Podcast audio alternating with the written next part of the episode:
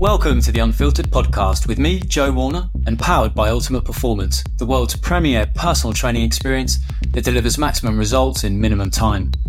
In each episode of the Unfiltered Podcast, I interview the most respected, celebrated, and controversial experts in the fields of health, fitness, nutrition, well-being, and performance to help you find the life-changing advice you need to live smarter. Remember, you can find all of our exclusive unfiltered documentaries, video interviews, and investigations at unfilteredonline.com and the Unfiltered Extra YouTube channel. And now, on with the show.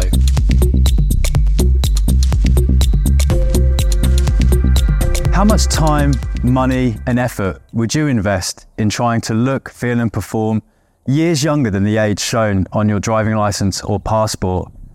And just how far back would you want to turn the clock on your life?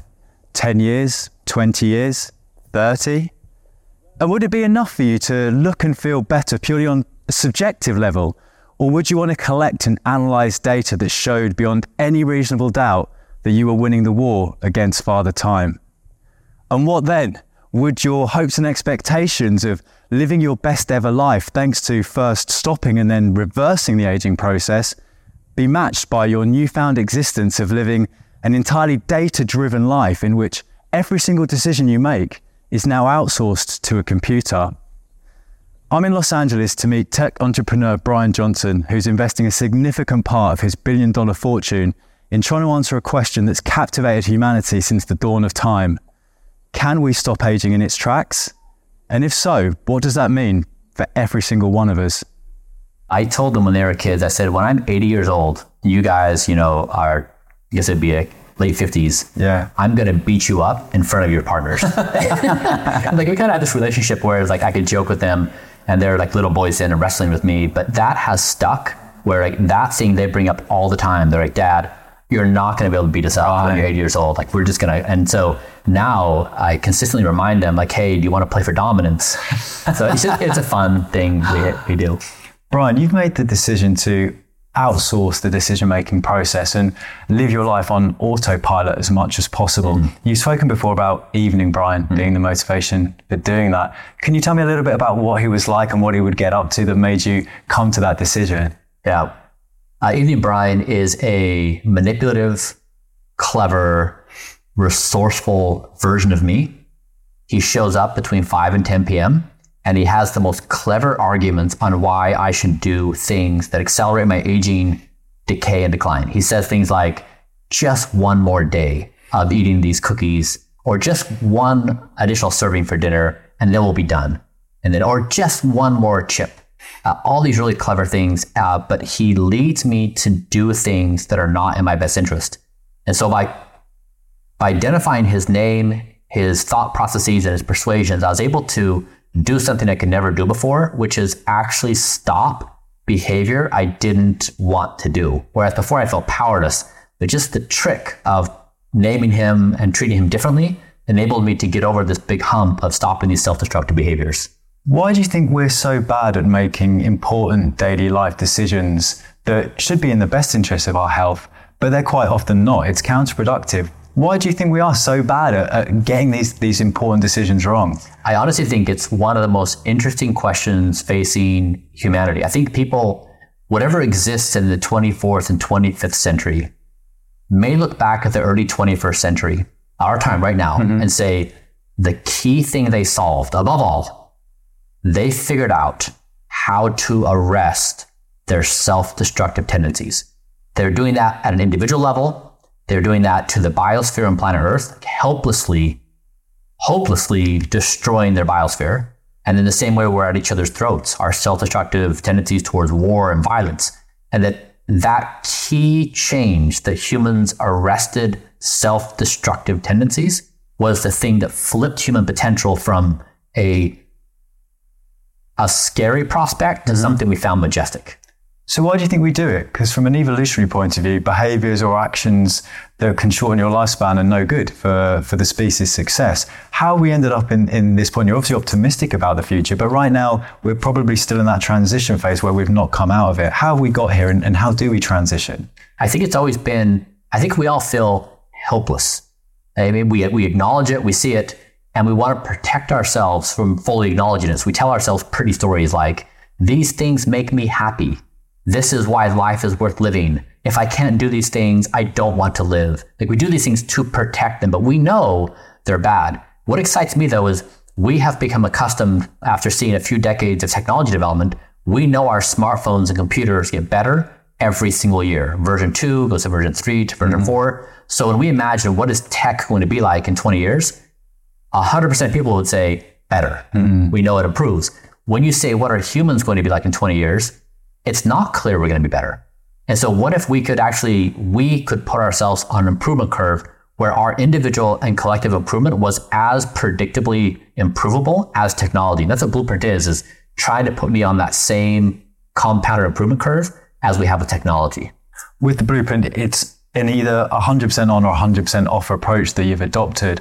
Was there any point in your decision making process where you tried to explore the possibility of small changes rather than complete widespread changes to every facet of your life?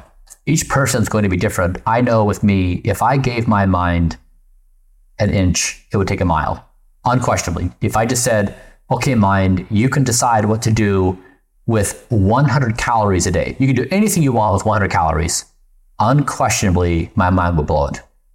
I think most people, when facing a decision like this on trying to improve some perhaps destructive behaviors, think about what they're giving up, what they're all the things that they like they'll no longer have to do. Mm. For you, was there that thought process and thinking about how your life is going to change and whether or not it was a purely liberating discovery once you've made the decision to do it, or whether or not it did feel restrictive? Yeah, I mean, I say to your question, most people view Blueprint and they view it through a lens of loss what they can't do, they want to assume I'm miserable. They want to assume I have no fun. They want to assume that all of life's joys are gone. It's the exact opposite. Like everything, I have never had more freedom. I've never had more fun. I've never had more joy. I've never had more a, a more deeply satisfying sense of life than uh, my entire life. I think people subconsciously are, are reckoning making change is very hard. They've tried to make change in the past. They know how hard it is, and they try to protect themselves from having to like, if I feel happy on this thing, it just creates a bigger problem for them, which I understand. Like I've been there. Like I for years I felt helpless and trying to change myself and I couldn't. So it's a very complicated topic. Where do you think most people do go wrong? Is it there, as you say, that, that they're trying to protect themselves? They're not able to see the bigger picture. Life is stressful. They're caught up in the moment. What's your advice to somebody who does want to maybe move away from some of the more destructive behaviors that they're, they're exhibiting on a daily basis? Uh, first, I'd say it's not your fault. So if you look at modern society, just on a basic level, we ask people to go to work on a daily basis and they have to go by 10 fast food restaurants and 10 chains selling them drinks with 50 grams of sugar. Mm-hmm. So they have to navigate social media addiction. They have to navigate binge watching. They have to navigate foods that are addictive, alcohol, smoking. And then that everything in society celebrates those norms. Like, come out for a drink, let's go do this. And if you don't do it, you're weird and you're ostracized. Mm. So all of society points at us becoming addicted to everything. So then we ask, why do we have this problem? Like everything we're doing it and we celebrate it and we protect it. So it, I don't look at individuals and say, it's your fault, toughen up. I'm trying to say, hey, we have a big problem as a society.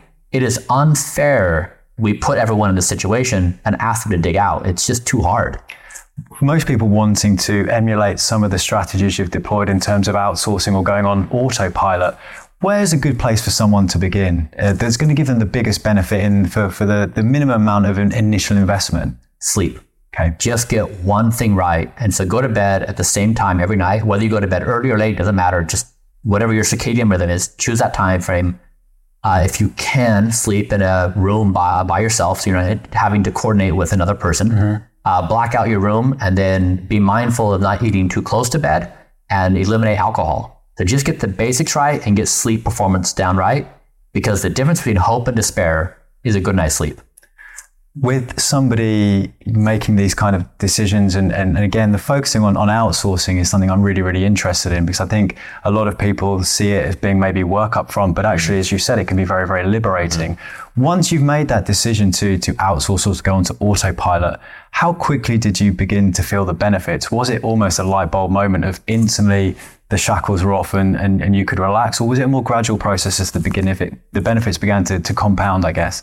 Yeah, I'd say the, the benefits started becoming very apparent in a few days. And then at the, the 30 day time point, and then about the 90 day time point okay. where you really start turning. And the 90 day time point, you feel very strong in your new situation, you can model out bad behavior and you can say, I know if I do this stuff that my mind is telling me to do, I'm going to feel miserable. It's going to wreck my sleep. I'm going to lose the amazingness that I feel right now. So you really get to a point where you can anticipate what that experience is going to be and then choose to not do it. That's where I really found the change is uh, I could experience it without experiencing it.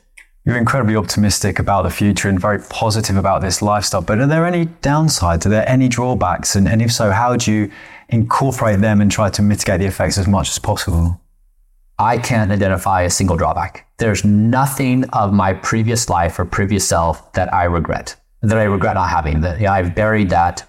There's nothing I want back and no impact on on relationships, pro- professional work, travel, all of these other things that are, that are, obviously an essential part of life. It's had no uh, effect on those whatsoever. Well, I I travel less. I do fewer events, but I wouldn't say that I feel bad for not doing them. They're changes. I've adjusted to the change, and I'm now to a different, reality.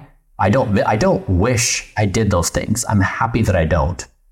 For so many people, the, the mind can be their own worst enemy, despite it in theory being your greatest asset. What are the steps that you took initially in, in, adjusting to a new way of life to make that process from a, a mental point of view as easy as possible so it wasn't draining, it wasn't fatiguing? Did you have any strategies you could share with me? It was really the psychological move of uh, we oftentimes think of ourselves as a single entity. I'm Bryan Johnson, and that's just who I am. But if I think about myself, I'm I'm Bryan in the mirror. I'm Bryan as a partner. I'm Bryan at work. I'm Bryan yeah, after therapy. I'm hundreds of different Bryans. And by teasing the different parts of myself out, it's less personal. I can say that version of me is not really doing great things for the whole. I want to isolate this one versus we feel very protected to guard our identity and be viewed in a positive light. But I found it easier to just split myself up into these different ideas mm-hmm. and work on the individuals. And so I do I would do funny things like have uh, Bryan therapy. And I'd invite all the different Bryans to therapy and have this conversation. And then it's like, hey, all Bryan's got together. We all agree. Evening, Bryan. Sorry, if you're really making our life miserable. Nothing personal. It's just we all really feel miserable in life because of what you're doing. And so to me, I was helpless to try to change my behaviors. And so other strategies may work for different people. Like this is just one that worked for me, and I playfully uh, try to tease it out. But this is a very hard concept. I know that when I have this conversation and I try to get the person I'm speaking with to isolate their mind, like truly identify it, and then say what is coming from my mind and what is coming from my body, it's almost impossible for most people to, to, to separate the difference. We'll go through it and they'll say, well, I give them the thought experiment. Okay, so if you could have an algorithm if you could have a blueprint pro- protocol that takes care of you, but in exchange for doing that, you're going to feel the best you've ever felt in your entire life. But in exchange, you're going to eat what the algorithm says when it says. Are you going to do that deal? And some people are like, yes, mm-hmm. please, mm-hmm. like anything to relieve me from myself. Other people are like, no, I really want my autonomy to eat the cookies when I want. I want my late night drinks and blank, blank, blank. And identifying where that comes from and why they choose to do that is very hard for them to tease out even though there are multiple different approaches that people could take, do you think a fundamental issue for most people is they're really bad at being honest with themselves? They're really hard to know what the truth is. How big a problem is that? And, and how can you overcome years, decades of that mindset? Exactly. I've been working on a way to think this through. Uh, my organs now take care of me. And so if I have, there's two ways to behave. One path accelerates speed of aging and one path slows speed of aging and we just remove who's ever behind the curtain. And we say, whose, whose fingerprints are on what? Most of the time, you can look at the fingerprints and find the mind behind the things that accelerate aging. So just looking at the data of how what biochemical processes are happening according to which behaviors, you can fingerprint it and put the mind there. I just can't, it's hard for me to see my kidney and my liver saying, let's go out and party and stay out all night. Like they're not the ones initiating these things. And so if you just try to look at the data and say, who's behind the curtain? You can tease it out that way otherwise, but you're right. Otherwise, people protect it with everything they have and with such ferociousness, they just they, they conceal it. What do you say to people who say a life well lived is about balance and, and their life's too short not to have that donut? What, what do you think they're, they're trying to say to themselves or to other people when, when you have that mindset? That's a pretty story. He was behind the curtain. And it all comes back to that is it's it's again a, a not a fair reflection of, of, of really what's going on. It's a, a story we're telling ourselves. It doesn't matter what comes out of the mouth. It, whatever string of words you just want to put together doesn't matter. Look at the data and look, does it accelerate aging or does it slow aging? And then who's behind the curtain? Because oh, we're, we're so vulnerable. Like if you say, oh, it's a balanced life and it's about, and it's like, oh, well, he's kind of right. Like, you know, I can think about all these things. It's deceptive. It's just like Adrian Bryan, so clever and always has such an interesting argument. What gives you the bigger buzz? Is it the process or seeing the results? Both. I I love every second of it. With any form of experimentation, there's an inherent acceptance that things are going to go right. You're trying things you don't know. You're not going to have a 100% hit rate. How do you deal with you and your team with trying something that not only maybe doesn't have a positive effect, but might even have a negative effect? Is that a, does that feel like a blow, or is that something you take as part of the process? Yeah, it's a victory. And we share it freely because knowing what does not work is just as valuable as knowing what does work.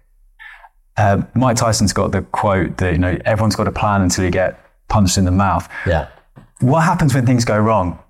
How do you get back on, on the wagon as soon as possible, especially with such a, a regimented day? Every day kind of looks the same. How do you get by when things completely don't go to plan? lately that just hasn't been the case. I mean, it's it is so steady, and the idea of making an infraction is so inconceivable. It's just not even part of the possibility set. So you don't operate with a plan B, a plan C, a plan D. If you stick to the process, Yeah, every single time it comes out the, the right way. plan B is to make plan A work. Okay. You've spoken before about uh, novel forms of consciousness, and I was hoping we could speak about that briefly. Firstly, what, what did you mean by that? If you go through a thought experiment you- where you say, "What?" Imagine we're talking to Homo erectus, who lived a million years ago. They had an axe. The axe had not been innovated for a million years. And we say, all right, Homo erectus, let's play an imagination game. Imagine that you evolve as, as an intelligent form and we look forward into a million years. Mm-hmm. What do you think that species is doing? They would have I mean, I wouldn't even want to hazard a guess. highly unlikely they'd be like, you know, things most likely have a Heisenberg uncertainty principle. Like there's some there's this quantum effect in the universe, mm-hmm. or there's this thing DNA that's replicating itself, or it's just it's uh, so far removed from a possibility of a conversation with Homo erectus. And if we sober ourselves up and we say we're in this time and place, we have some interesting accomplishments. We should feel proud of those things. Also, we should not get ahead of ourselves. And if we say we're now walking into an era of human where our technological progress is at a speed that by far passes anything we've ever experienced, and especially with artificial intelligence at the rate of its expanse, there's no reason why we should cap any possibility. Our imaginations should be able to be as broadly out on the horizon as any time in history and be absolutely practical and reasonable. So, looking into your crystal ball, what might be some of the scenarios of which this novel experience of consciousness could could take? Do you have an idea or a hope or a dream of, of what we might be might be talking about? Yeah, so I like this idea of uh, what if the future was the following nowhere to go, nothing to be, no one to become? What if the future of existence was the exact opposite of everything we imagine to be worth living? And that to me sets the boundary conditions. We assume that life is forward momentum. We assume life is progress. We assume it's in one direction. But what if the future was that? And to me, that's the openness of mindset we need to have, where we are stepping into this river of progress with artificial intelligence. We cannot control where it's going to go. And we've seen once it enters the game and it starts applying its intelligence, it changes the game in minutes. It's instantaneous and it's at a speed we've never seen before. And so to imagine, to think that we somehow have the wisdom or the power of prognostication is foolish. So the, the best thing we can do is just put ourselves and make sure we're in the game and be willing to say, if the outcome is nowhere to go, nothing to do, nowhere to become, like we're in the game. And what are the implications, not only for the individual, but also for society and us as a species? How do we begin to even get our head around what that future is going to look like? Uh, a few years ago, I was in the South, uh, I was in uh, the Middle East with a, a Middle Eastern country, and he was telling me about his 2030 goals. This was in 2016, And I said, well, that's amazing. How would you ever plan for 2030 from 2016 from a country perspective when the world is changing at this speed? Mm. And he said, okay, cool. Let's play. Like, how would you think about it? I said, okay, let's, let's have a thought experiment. Let's imagine we have two robots. Uh, we're trying to get to the distant sand horizon. This robot, we give it a topographical map and we say, all right, robot, go. Uh, we know doing that path that the sands are going to shift and that robot will be stuck in the sand in a few minutes' time. Nowhere to go. This robot, we say, okay, we're just going to give you the GPS coordinates, but no map. And we're going to give you the tools to move in the shifting sands. So we don't know what's going to happen. It can take any shape. We're just going to let you navigate. We as humans want to be the adaptability. We want to prioritize our ability to evolve and adapt as fast as possible, not having any idea where we're going. We're just going like in this direction roughly. And that's what Blueprint is trying to do with my body is I've attached myself to this system of improvement not knowing where it's going to go. It's just it's a system that improves upon itself in a compounded way. How has technology, specifically AI and, and, and neurotech, how are the developments there changing what your initial goal was for, for what you're trying to achieve here? Is it you're constantly refining what is possible? I'm really interested to know the interplay between technology and, and the breakthroughs we're seeing yeah. and your personal life. I never imagined before my current speed of aging is slower than the average 10 year old we look at 10 year olds and we don't think they're aging, but they actually are. We accumulate aging damage throughout our entire life. So I never imagined that at a 45 year old chronological male, that my speed of aging would be less than a 10 year old. Blows my mind. But that's what we've shown with two years of blueprint and other things too. But I never thought that we would be in a situation in my lifetime of, of slowing down aging that fast. And that's just bootstrapping two years of effort. And how quickly are those advances going to continue with the exponential increase in, in the technology we're, we're seeing? Yeah. I mean, can we can you even get a, a, slight steer on what might be possible not only in, in 10 years' time, but 20 years' time? Exactly right. I love that question. We say, how good is our tech going to be in 20 years? We're excited. We love our technology. How good are you and I going to be in 20 years? We want the same level of excitement. I don't know, but it's going to be amazing because we've attached ourselves to this improvement curve and we're going to go along for the ride. You're incredibly positive and optimistic about this. And I'm going to ask this question, try and probe to see yeah. what are the potential pitfalls? Where are the dangers? Are you concerned by anything about this? It comes back to that primary problem of self destructive behavior. The when we commit to self destructive behavior individually, we give license to do it to other people. So I can build a product in food or porn or name your thing, addict others to it, make money by doing it, and then the society celebrates my endeavors. It all comes back to our willingness to inflict harm upon ourselves, each other, the planet Earth, and then our technology, our AI mirrors that. And that's why I put the bullseye on that is if we can shift that that if we can sober up and see that as the cause of these other things, we could change how we approach. And like this is, I guess, what I find is hopeful is I think what we've shown at Blueprint is we built an algorithm that takes better care of me than I'm able. And when we show technological things like that, when we show uh, that a map, that navigation systems are better than a map, a paper map in a lap, or a calculator is better at math than we can do on, on paper and pencil, we adopt technology. I've shown the implementation of an algorithm that takes better care of my of me than I can, which means it's inevitable for everyone. And what are your hopes for, for wider societal benefits from this? Because obviously you've got that empirical data now that shows it's working. How do you hope uh, or, or dream that this these breakthroughs are going to have an impact on anyone from treating obesity, cardiovascular disease, degenerative brain diseases? I mean, the scope for improvement yeah. in, in healthcare must be massive. What's your hope for that? It changes uh, us as a species. Everything about being human changes. And what does your idyllic version of the future look like? Say we are all able to optimize every single facet of our mental and physical health. What does the world look like? I'm fascinated to get your, your take on what you hope the world in which we live in the future will look like. I understand reality as uh, lucky us, we exist. Let's play infinite games. So I don't remember asking to exist, putting in a ticket. I just showed up and I'm here and it's fun and I want to keep on playing the game. And so if we can just lock in and say, you know what, like we all are exist here, let's just keep on playing the game together. And so let's put our best efforts into stopping the things that end the game and keep on playing the game. But this is to me is like the robot in the sand. We care about adaptability we have no idea where we're going. You, you look at, for example, when AlphaGo played Lee Sedol, right, and the 19-time world champion, and changed the game of Go in one session. And observers said it was like uh, a, a player from another dimension of geniusness. AI is going to come into our lives and introduce genius that is just going to be stunning. It's going to change everything for us. And so we cannot predict it. We can't foresee it. We can't model it. We can't anticipate it. We don't know.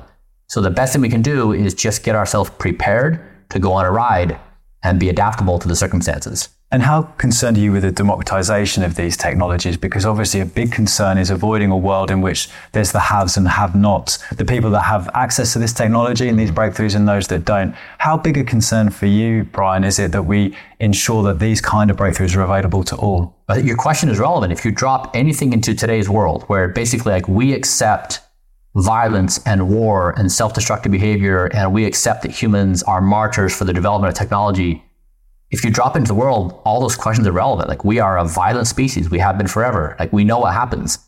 If we became compassionate and uh, we saw this self-destructive capacity as a flaw in our intelligence, we may build society very differently. And so when you look at society now and you try to map out the future, it's a discouraging thought. If you say there's some fundamental changes on how we behave to each other, I think it's a very different outcome. This is why this is why Blueprint to me is is the culmination of what I've been thinking about for a decade of what single thing could I do in life that could be beneficial in the 25th century. And it's showing a baby step that if I relinquish my mind's power, if I push it aside and empower other systems of me, in this case, my organs and biological processes, and they are in control, it produces a peaceful, positive world. And so, what should we do about climate change? It's probably not pointing at the oil companies, it's probably not pointing at politicians, it's probably pointing at itself and saying, How can I fix the underlying problem that's happening? Relinquish our power. We think of our minds as the best problem solving tool we have. That's how we've always thought about it. But our minds could be the nemesis that is leading us to our demise. So, do you feel we're currently looking for solutions to some of the world's biggest problems in the completely wrong place? Exactly right. Okay. We're all we're point. eh, We focus on everything that we can see with our eyes. Meanwhile, our brain hides right behind the eyes. It's hiding in plain sight. It's a thing we protect from being viewed above all things. And it could be the answer to all of our problems. And finally, how often is Evening Bryan still piping up in your brain, wanting you to go and raid the ice cream or, or go and have the cookies? Is it is it something you're still having those conversations with him about, or is he getting quieter and quieter by the day? He shows up and then everyone, everyone's like, ah, he's back. Look at that guy. We all just know it's silly. Like, why would you do that, man? That's, that's, we're to be awful. Our sleep's to suffer. Tomorrow we're to feel terrible. We're not to be clear in mind. I can't do these fun things. It's just a joke now. Like, nobody, none of the other Bryans take it seriously. Fantastic, thank you so much. I'd love to have a little look around if that's okay. If we can we can do that, that'd be brilliant. Yeah. So Bryan, talk me through what we've got here. All right, so a lot of people look at Blueprint and they uh, they have a variety of reactions. A lot of people think it's weird, eccentric, like rich guy doing his thing. Uh, I like to think of this as I'm a professional rejuvenation athlete, and so you look at LeBron James, an American basketball player, Uh-huh. and you look at his diet and the way he treats his body, and you'd say that's cool because he plays basketball for a sport. And so I was trying to help people make understand what I was doing. I'm not a biohacker. I'm not a hobbyist on health and wellness. I'm a professional athlete. And so what this is, is basically, this is the secret sauce to be a professional rejuvenation athlete. And every calorie in here has had to fight for its life. Okay. Uh, there's not a single one that's just like, hey, I'm going to hang out because I'm cool. Every single one. So I'll walk you through it. So in the morning, uh, let me stir this up. When I wake up, I drink this concoction. I call it the Green Giant. so what's in this one? It's uh, collagen peptides, cinnamon, creatine, chlorella powder, which has spermidine, and it. And then I take this. I take 52 pills. So you're not going to take 52 pills. I hope not. we might be here a while. Yeah. Uh, And are any of these kind of bespoke formulations for you, or are these all supplements that anyone could just get from any health food store? Yeah, the, you, you can get these anywhere. And so the, the way this has been formulated is we measured every organ in my body and we said, uh, How are you doing? It reports out with the data. We look at the scientific evidence and we say, for example, if you're looking at my heart, my heart is aged uh, according to a, a dozen characteristics how it functions, what it looks like, arterial plaques, like all the above. We look at the scientific evidence and then we say, the heart would be best served with the following criteria. And then we do that for the kidney and the liver, and for my speed of aging with DNA methylation. And this has been through about six different cycles of measurement, evidence, data, measurement, evidence, data, and just again and again. And so most of this is transferable to people, to everyone else. Like most of us have similar characteristics. So talk me through breakfast. Yep. We've, we've got the we've got the drink here and the supplements. What are the key supplements you're taking? Let me give you, here you can grab a straw and try the green giant. Thank you so much. Yeah.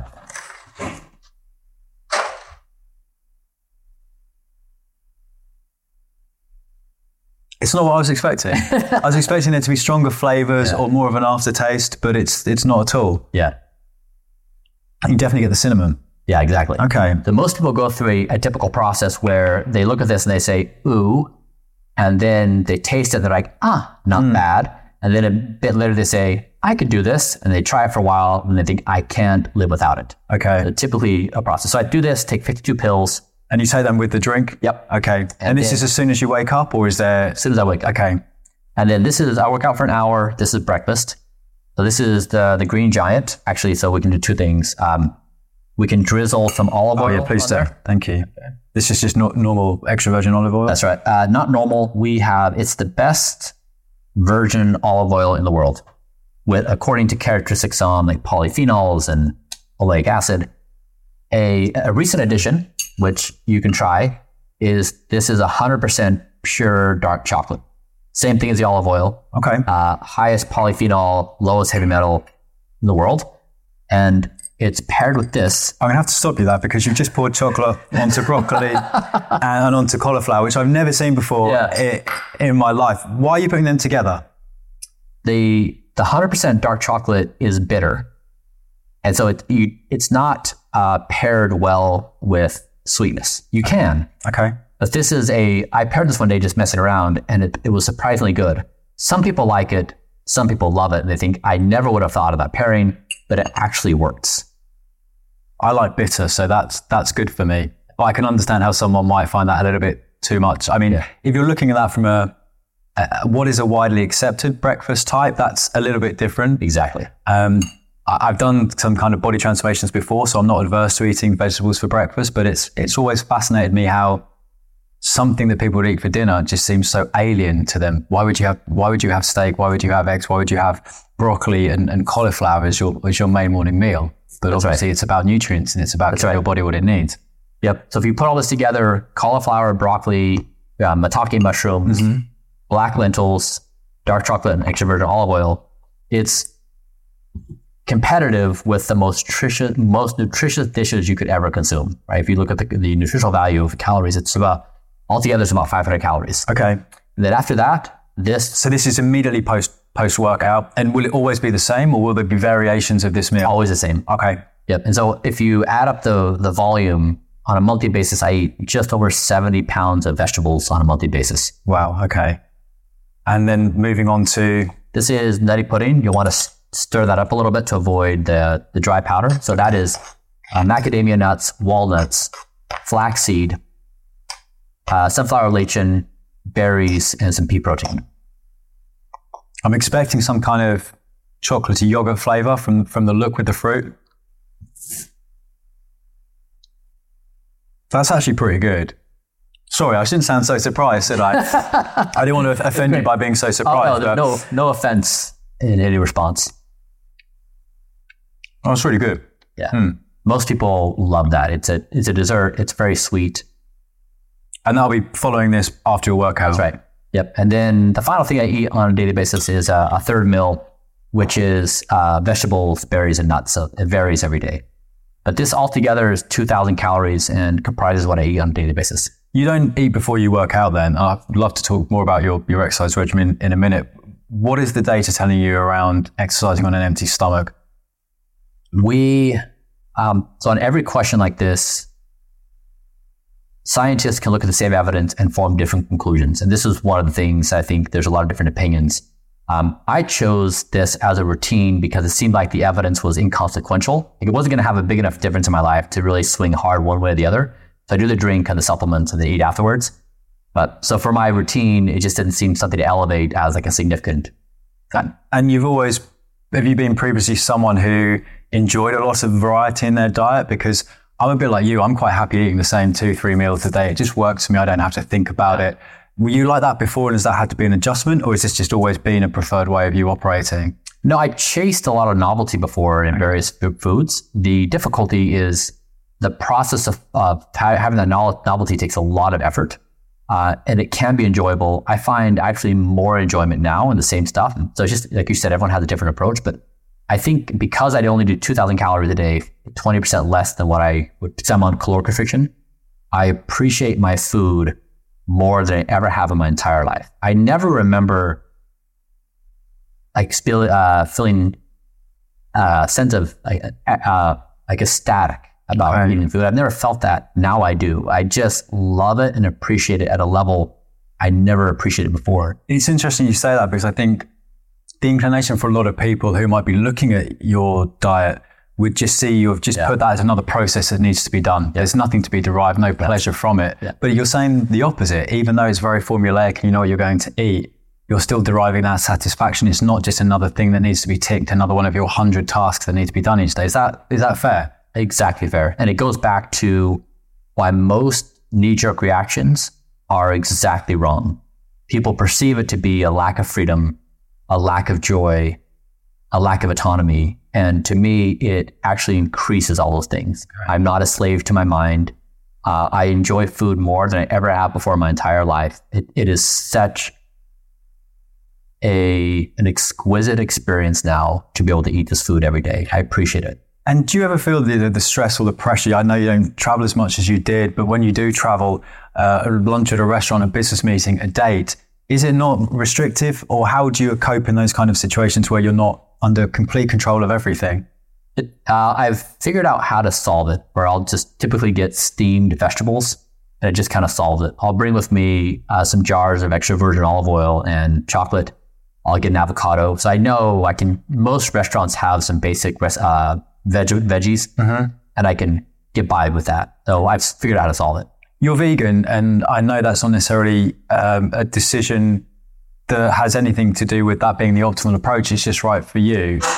Can this be done with with meat, with other types of dietary approaches? This isn't obviously important. It's nutrition, mm-hmm. but it's mm-hmm. not all about these exact nutrients and these quantities, right? Exactly right. Yeah, Blueprint has no opinion. It just says it's a evidence based medicine approach. Ask your body, scientific evidence, and do it again. It has no opinion whether vegan or carnivore. So, yeah, I'm vegan by choice, but somebody could easily do this with meat and potentially achieve better outcomes. So, it's an invitation for everyone to try everything on what they can do with the process. I want to talk just quickly about social media, just because there is some criticism inevitably in social yeah. media uh, these days, right? It's impossible to to avoid it. How is it fatiguing when people are kind of questioning why you're eating or saying that's boring? I know you embrace it and play out to a little bit, which I think is probably a really healthy way to do, but is it ever fatiguing having to explain to people why you're taking a particular decision, eating a particular way, doing a particular thing? When I was a kid, we we ate a lot of sugar cereals. We had like Captain Crunch and um, Marshmallow Mateys, and I, know, I forget the other ones. But we we would build forts in the house and then underneath our fort, we'd have like a, a box of cereal. And we would take these Captain Crunch berries and we'd eat them. We'd call them power pellets. and we'd pretend that when you ate this pellet, that somehow you just like, like Popeye or like, uh, uh, He-Man, you just like became this enormously powerful person by having this power pellet. Okay. And that's what the haters feel like to me. If they feel like power pellets not only does it bring me joy, it just uh, fills me full of energy. It, I, it's hard to explain. Uh, I don't know why that's the relationship I have with it, but it really feeds me uh, in in a, in a way that um, gives me. It's a source of power that I can't find elsewhere. And so I really just I I was thinking today. I thought, you know what? I need to tweet out or sit, put out like, hey, everyone, where are you at? Like, I need some more of it. You're quiet. Like, feed me. Are you surprised that people get so angry about it? Or is that just kind of a, a symptomatic of the world in which we're living today? I didn't expect it. Okay. I mean, so I, I'm like, hey, I'm eating vegetables, everyone. And I'm sharing my data publicly and it's all for free for you. I didn't expect that process to produce this colossal amount of hate. Like, it was not in my model.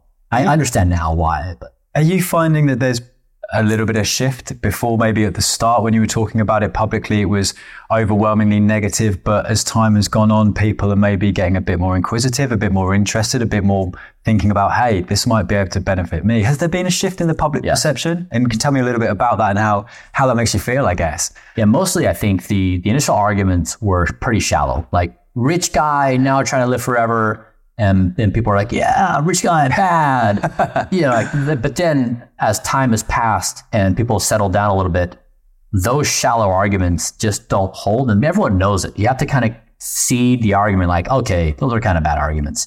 So people try to come up with like more stuff, uh, but it's really hard to find really sound arguments on why you wouldn't have practices that are healthy. It's very hard. You know, like some someone asked me yesterday, uh, what do you say to people who don't want who don't want to slow down aging? I was like, I don't know how to answer. I, I guess I'm trying to think of people who like really genuinely want to accelerate aging and death. Um, that's more of a psychological problem for them than like a genuine criticism. Um, I don't know. I guess like it just feels like the it's very hard to criticize this in a serious, well-intentioned way. Obviously you track an enormous amount of data into how your body is performing. What about the the mental side of it? What about the subjectiveness of just how you're feeling? How are you incorporating that element? How are you tracking that? Because it's obviously such an important part of well-being to make sure you've got that sense of community, human connections, all those other things that we don't have a number for. Mm-hmm. How do you incorporate that element of your life in, into into Blueprint and everything you're doing? Yeah, I, it's a great question. So I, on my psychological well-being or the value of my work product, instead of me offering you subjective data, I would just say if you look at the history of my ideas, the quality of my work over the past uh, 20 years, I would say there's evidence that shows when I've been doing this, the quality of my output as a human is substantially better. Like the ideas are higher quality, they are more stable, they're more thorough, they have a larger potential impact. Uh, so I just think there's good evidence to show where I'm at with my brain. In terms of socially, I've never been more stable ever.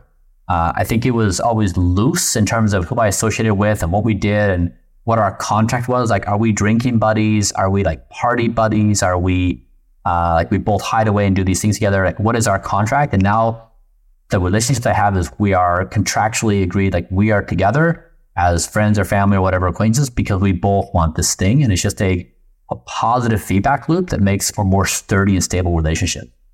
I guess you've done quite a lot of media recently. Is there mm-hmm. something that all of us journalists are missing? Like, what are we not asking you? That mm-hmm. are we all missing the bigger picture? I'm so uh, conscious that it's very easy to get fixated on kind of the minutiae or Yeah. some. You know, what don't you get asked that you want to get asked? What's the message you want to tell that no one's given you the opportunity to tell? I wish that we could have a thought experiment to say, let's imagine people in the 25th century are sitting around having a conversation and they look back at the early 21st century, our time right now, Yeah, and they say, what did they see in that moment that was blindingly obvious that changed everything? I wish we did that. Like if we pull ourselves out of these, the hot debate moment or whatever, whoever's getting canceled or whatever, it's like, let's be thoughtful. What is it? What is the most obvious thing right in front of our face? I would love that. And um, what what is that? And how optimistic are you that as a world we're going to ever be in a position to maybe just take a step back from from the day to day, the grind, what's going on, and be able to see the bigger picture? Yeah. Well, let's identify some of the bigger ones. Like, uh, is the Earth the center of the universe? Is the sun the center of the universe? Or are we orbiting the sun as the sun hurls through an ever expanding universe? Uh, what's the natural progression from Newtonian physics to the, the relativity of space and time? Is, do we have a creator or is DNA replicating itself in some kind of evolutionary fashion? Is there Heisenberg like uncertainty with the behavior of particles in the universe? Like these major changes in how we understand our reality. is slavery a good idea or a bad idea? Is it is it appropriate to discriminate with uh, color, skin, or gender? Like these big things we've said in society. Like actually, no. Like let's do these things. Think about the world differently. I think it's this this realization we are self destruction machines, individually, collectively, to our planet Earth, and we're building our technology. We're building the most powerful technology we've ever had in our image. And when we see it in the mirror, we're terrified. We're not terrified of the technology, we're terrified to see ourselves. So to me, that would be it. Like we really need to own the situation. We are our own problem. And do you feel optimistic that uh, wiser heads are going to prevail and we're going to have some of the conversations we need to have? I mean, I, I, um, I do feel more optimistic right now than I ever have before because of what we've proven with Blueprint. Okay. I love the inevitability argument we go into the future. Sometimes we go in willingly, like we like our technology, or this is amazing, let's adopt all the technology. Most of the time, we go into the future kicking and screaming. We hate it. We hate change. We hate new ideas. Like that's just natural part of being human. And so, whether technology pulls us into itself, kicking and screaming, or whether we adopt to it, just is going to be our disposition. But if I have shown I can eliminate self-destructive behaviors in me as a human, and show that I can improve, I can put myself on the improvement curve of technology, others will follow. Like it, people want to be their best. They want to look their best, feel their best. Like everyone wants it. Uh, and if I can show inevitability, which I think we have, it can create this cascade effect. Where before, I think we all felt hopelessly powerless to stop ourselves from self-destruction. Like we just know it. It's us. It's our politicians. That they reflect us. We're helpless. But I think this shows there's a glimmer of hope that we don't have to be, or we don't have to be arrested by technology in a straitjacket. Like we uh, we can willfully walk into this game and win. Speaking of technology, would you mind just talk, talking me through some of the equipment we've got here, when you use it, and what it does? Yep. So I'll start over here. This uh, here's a um, it images your face in multispectral imaging. So okay. if you put your chin right here, your forehead there, we turn it on, and it'll give you 10 markers of your face, like UV damage, browns, reds, pore size, and it would age your entire face. And so the I did this with my kids. I would tell them to wear sunscreen. They'd be like, Dad. and then I had them scan there and they saw the UV damage from being in the sun. And they're like, oh, you look like a zombie. It's terrifying. Right. And so then they started wearing sunscreen because they could see the data. So we use this on a regular basis to measure the, the skin health uh, okay. on, on my face. And then uh, this, the one right behind it here, same thing. This is used. This is used autofluorescence. You put your um, your your forearm down, and it gives you a cardiovascular age uh, according to your skin. Okay. So all these measurement devices. This is a test that we're doing right now. That um, it, you prick your finger and do a few uh, spots of blood. It measures your speed of aging, which we're tracking very carefully um, you know, uh, with my speed of aging. So we have a few of these tests we're doing this week. This is a professional grade uh, hearing system. I have damage in my left ear from shooting guns as a kid. Okay. I'd hold a gun like this and be exposed with my left ear. So my left ear is age 64 in my hearing capacity. So we're working on rejuvenating my hearing. And how likely is, is that? That sounds like an incredible breakthrough that could have significant repercussions for an awful lot of people around the world. Yeah, the field is very new. Okay. There's not a lot of good therapies, so we're trying a few things here and there, but nothing as promising as a few other possibilities we have for reversing aging. Okay. So we're we're aware of it. We're working on it. Uh, for example, no sound in this house is ever above 80 decibels. So we we have sound meters everywhere. My son the other day sent me a text from his class at school, and it was like 95 decibels in his class of all the kids very excitedly talking, and right. dad way too loud. so I loved it. Um, what, what, about sight? Because obviously sight's the big one in, in terms of how you know so many people are genetically predisposed to sight issues, and it's something as we age, our sight goes. What can you tell us a little bit about the technology there and, and your hopes when it comes to sight? Uh, yeah, so we do a lot of things on eyes. So a lot of people don't do preventative things. We have uh, two different eye drops we do for for eye care. I have a little device. Uh, I stimulate the side of my nerve right here that stimulates um, tear to my eyes because I have dry eye as a condition. Okay. So uh, then we measure it every uh, every month. So I currently have perfect eyesight, but we're trying to get ahead of it. So we really take eyesight very seriously. We try to stay ahead of it, but it's an active engagement. Okay. And what else have we got here? Uh, these machines. So this one's a, a professional grade ultrasound machine. People are familiar with this. Uh, looking at babies in the womb. Uh-huh. Uh, we do this for my entire body. So we look at uh, heart, lungs. We do my musculoskeletal. So we'll look at my tendons and ligaments. We'll look at my brain, uh, prostate, like the whole body. And it's helpful because having this kind of medical grade imaging in my house, I can see the effects of my workout program. I avoided COVID for three years. So I got COVID in November. So we are able to track in real time what was happening to my body from COVID. Bad is really bad. Okay. Yeah. So typically, if you ask a friend, it's like, yeah, I did so very well for a couple days. Then I came back, wasn't that bad. What insights did you glean from from the research you were able to get and the data you were able to get that maybe is missing from most people's understanding of the disease? We have long term tracking of my lungs, so, so we got to see uh, it had a dramatic effect. It aged my lungs something like thirty years. Wow.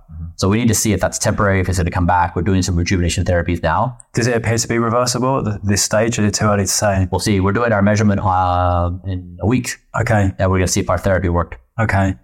In terms of, of kind of degenerative brain diseases as well, for so long it's been that they're genetic conditions science is suggesting there's a huge diet and lifestyle component yeah. of that. How are you tracking the kind of things that are going on in your brain? Obviously, one of our most important organs, if not the most important. Yeah. And medicine simply isn't there for some of those issues in the way that it is for other physical ailments. What can you tell us about where you are in that space? Yeah, so we measure the brain uh, as frequently as anything else. So we do uh, a lot of MRI. Mm-hmm. And so the diet you ate downstairs, the devices we have here, the routine I have, the, the air filters, it's all built around whole body health.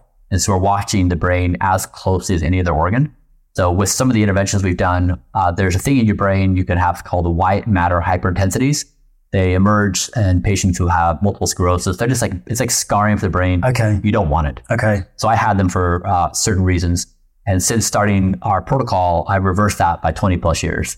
So we are tracking the brain, the brain age marker very closely, and the entire protocol is meant to support brain uh, healthy brain aging in what ways. What are your hopes for some of the insights you're going to glean from your research in terms of identifying those degenerative diseases such as Alzheimer's or Parkinson's? Because so much can't be done until it's almost far too late. Yeah. Are you hoping there's going to be a huge crossover benefit to, to the field of medical science as a whole by what you're doing here? Yeah, I think the value is uh, Blueprint is a scientist's dream because you get all this data you get in a closed loop system where you're feeding back and getting that feedback loop. And right now, it's very hard to make systematic progress. Doing these things are very hard. To set up clinical trials and then it's very expensive. Sure. If this were just a normal routine thing and more people had the access to measurement and to and wanted to do it willfully, there's an opportunity for a lot more data, a lot more intuition building, and a lot more evidence to, to emerge. But just this whole idea, measurement. So most people focus on intervention. They, mm. they want to take pills or do this or that. Few people measure. But measurement is equally, if not more valuable, because then you see what works and doesn't work. And so our blueprint uh, is an invitation to measure everything uh, because that's the key to improvement. So you're coming in here every day, or there's certain treatments you're doing bi-weekly? How often does, does it work? Yeah, this is uh, the facial measurement is every two to four weeks, depending upon the protocol. This is every quarter. This is every quarter. Uh, these two lasers we use for the body, whole body skin treatment. We use these uh, weekly. Okay. This is uh yeah. What's what's this one here? We've not even covered this one yet. yeah. This is uh, the bed where it all happens. this one is high, uh, high frequency electromagnetic stimulation. Okay. And we got this device. We, we bought it because, um, well, I guess two reasons. One is um, it flexes muscles at in a, an efficiency that you can't do via exercise. So, okay. for example, if you put this device on your midsection, it's the equivalent of 20,000 sit-ups in 30 minutes. And so it allows you to achieve uh, strength and stability in your body you just couldn't otherwise do. And then the other thing is we were trying to improve my sleep quality. And one thing I was trying to fix is I was getting up at night to go to the bathroom one time per night, which is normal. But getting up and going to the bathroom caused a disturbance in my sleep where I wanted to just go to sleep and then wake up in the morning without waking up at all. And so we use, started using this device for uh, improving pelvic floor strength and bladder strength. Because as you age, your bladder gets less strong, which means you control your bladder less. And so it forces you to get up at night and go to the bathroom. And so I started doing this uh, and it did improve. So I now, my sleep is at record highs. Okay. I'm getting up fewer times a night. Then it had a, a humorous uh, off effect where I think I know where this is going. it, it, it increased my nighttime erections both in strength and duration. And so I mentioned this to uh, Vance when he was writing the article. I didn't realize that we were speaking about the article. Because he, he had asked, like, someone had a channel through him, like, hey, what do I do about my my penis? I was like, actually, we just found this really funny thing. And so, yeah, so that's been a, a kind of a funny. Unexpected side effect. Yeah. We've not really spoken about exercise at all, but you you do work out every morning. What could you tell me what a what a typical training session looks like and how long you train and, and what you're focusing on? I try to flex and stretch every muscle muscle in my body And that'll be every day. every day. Okay. Yeah, I just feel like it, it readies me for the day. My whole body feels limber. Everything just feels great. I have zero aches and pains. Uh, so it just it's really like a daily vitamin. It just helps me feel the best about life. So I can show you the gym if you want. That'd be fantastic. Thank you. Oh, then this is I'll show you the one last guy. This is uh, LED therapy. So just don't look directly into the reds, but Okay. it's um on the periphery is fine. I do this three times a week, whole body, front and back. We have a new panel coming in in a month, so I'll do full body just with one panel left right. Okay, wow. But there's a lot of benefits on. What, what are the top line benefits of, of this machine?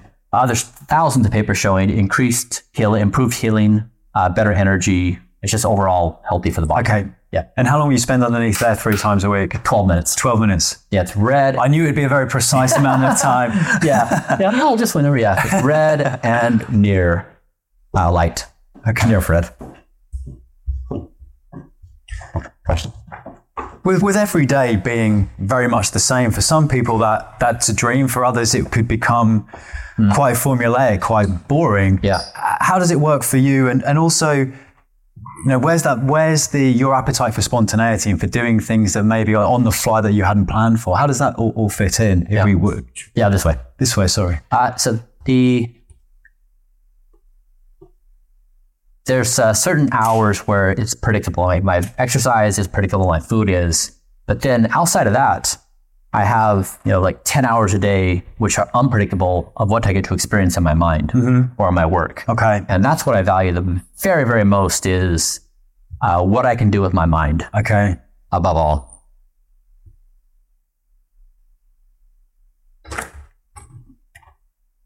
Oh wow. Oh, a nice setup. Yeah, this is this is one of my favorite forests.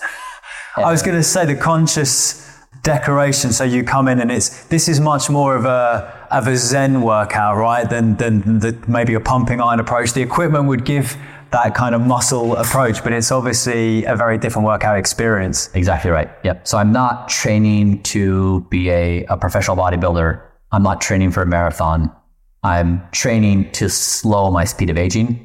And I love being in a forest environment. And then I just do this circuit throughout the entire gym Could you very quickly talk us through where where do you begin? Is it the same kind of workout every day? every day. Where do you where do you begin and where do you go? Sure, the first thing I do every morning is uh, learning good posture. Okay. Is one of the most important things. So I learned this from a world specialist where elbows back, neck extended, and then shoulders forward, trying to keep the elbows back. And these exercise the, the hard to get out muscles that enable Is it kind of correcting the the postures you're in most of the day, right? It's trying to balance back what, you know, hunched over a desk, driving in a car. It's the, the, the opposite of those kind of movements. Exactly. And if you look at the majority of posture in modern society, it's just norm to be slouched versus imagine you have a string that just pulls you straight up and maintaining that. When you do that, it opens up the flow of blood. So it opens up your brain, Okay. keeps your spinal cord. So it just has so many health benefits of maintaining this posture. I've been in gyms a lot of times over the course of my career. I've never seen that exercise before. Have you got any others you can show me that I might not have seen and talk talk me through Yeah. what, you're doing and why it works? I mean, some. I mean, some things. For example, like uh, flexibility is. Pro- I value flexibility more than I think anything else. Okay. Than being a power lifter.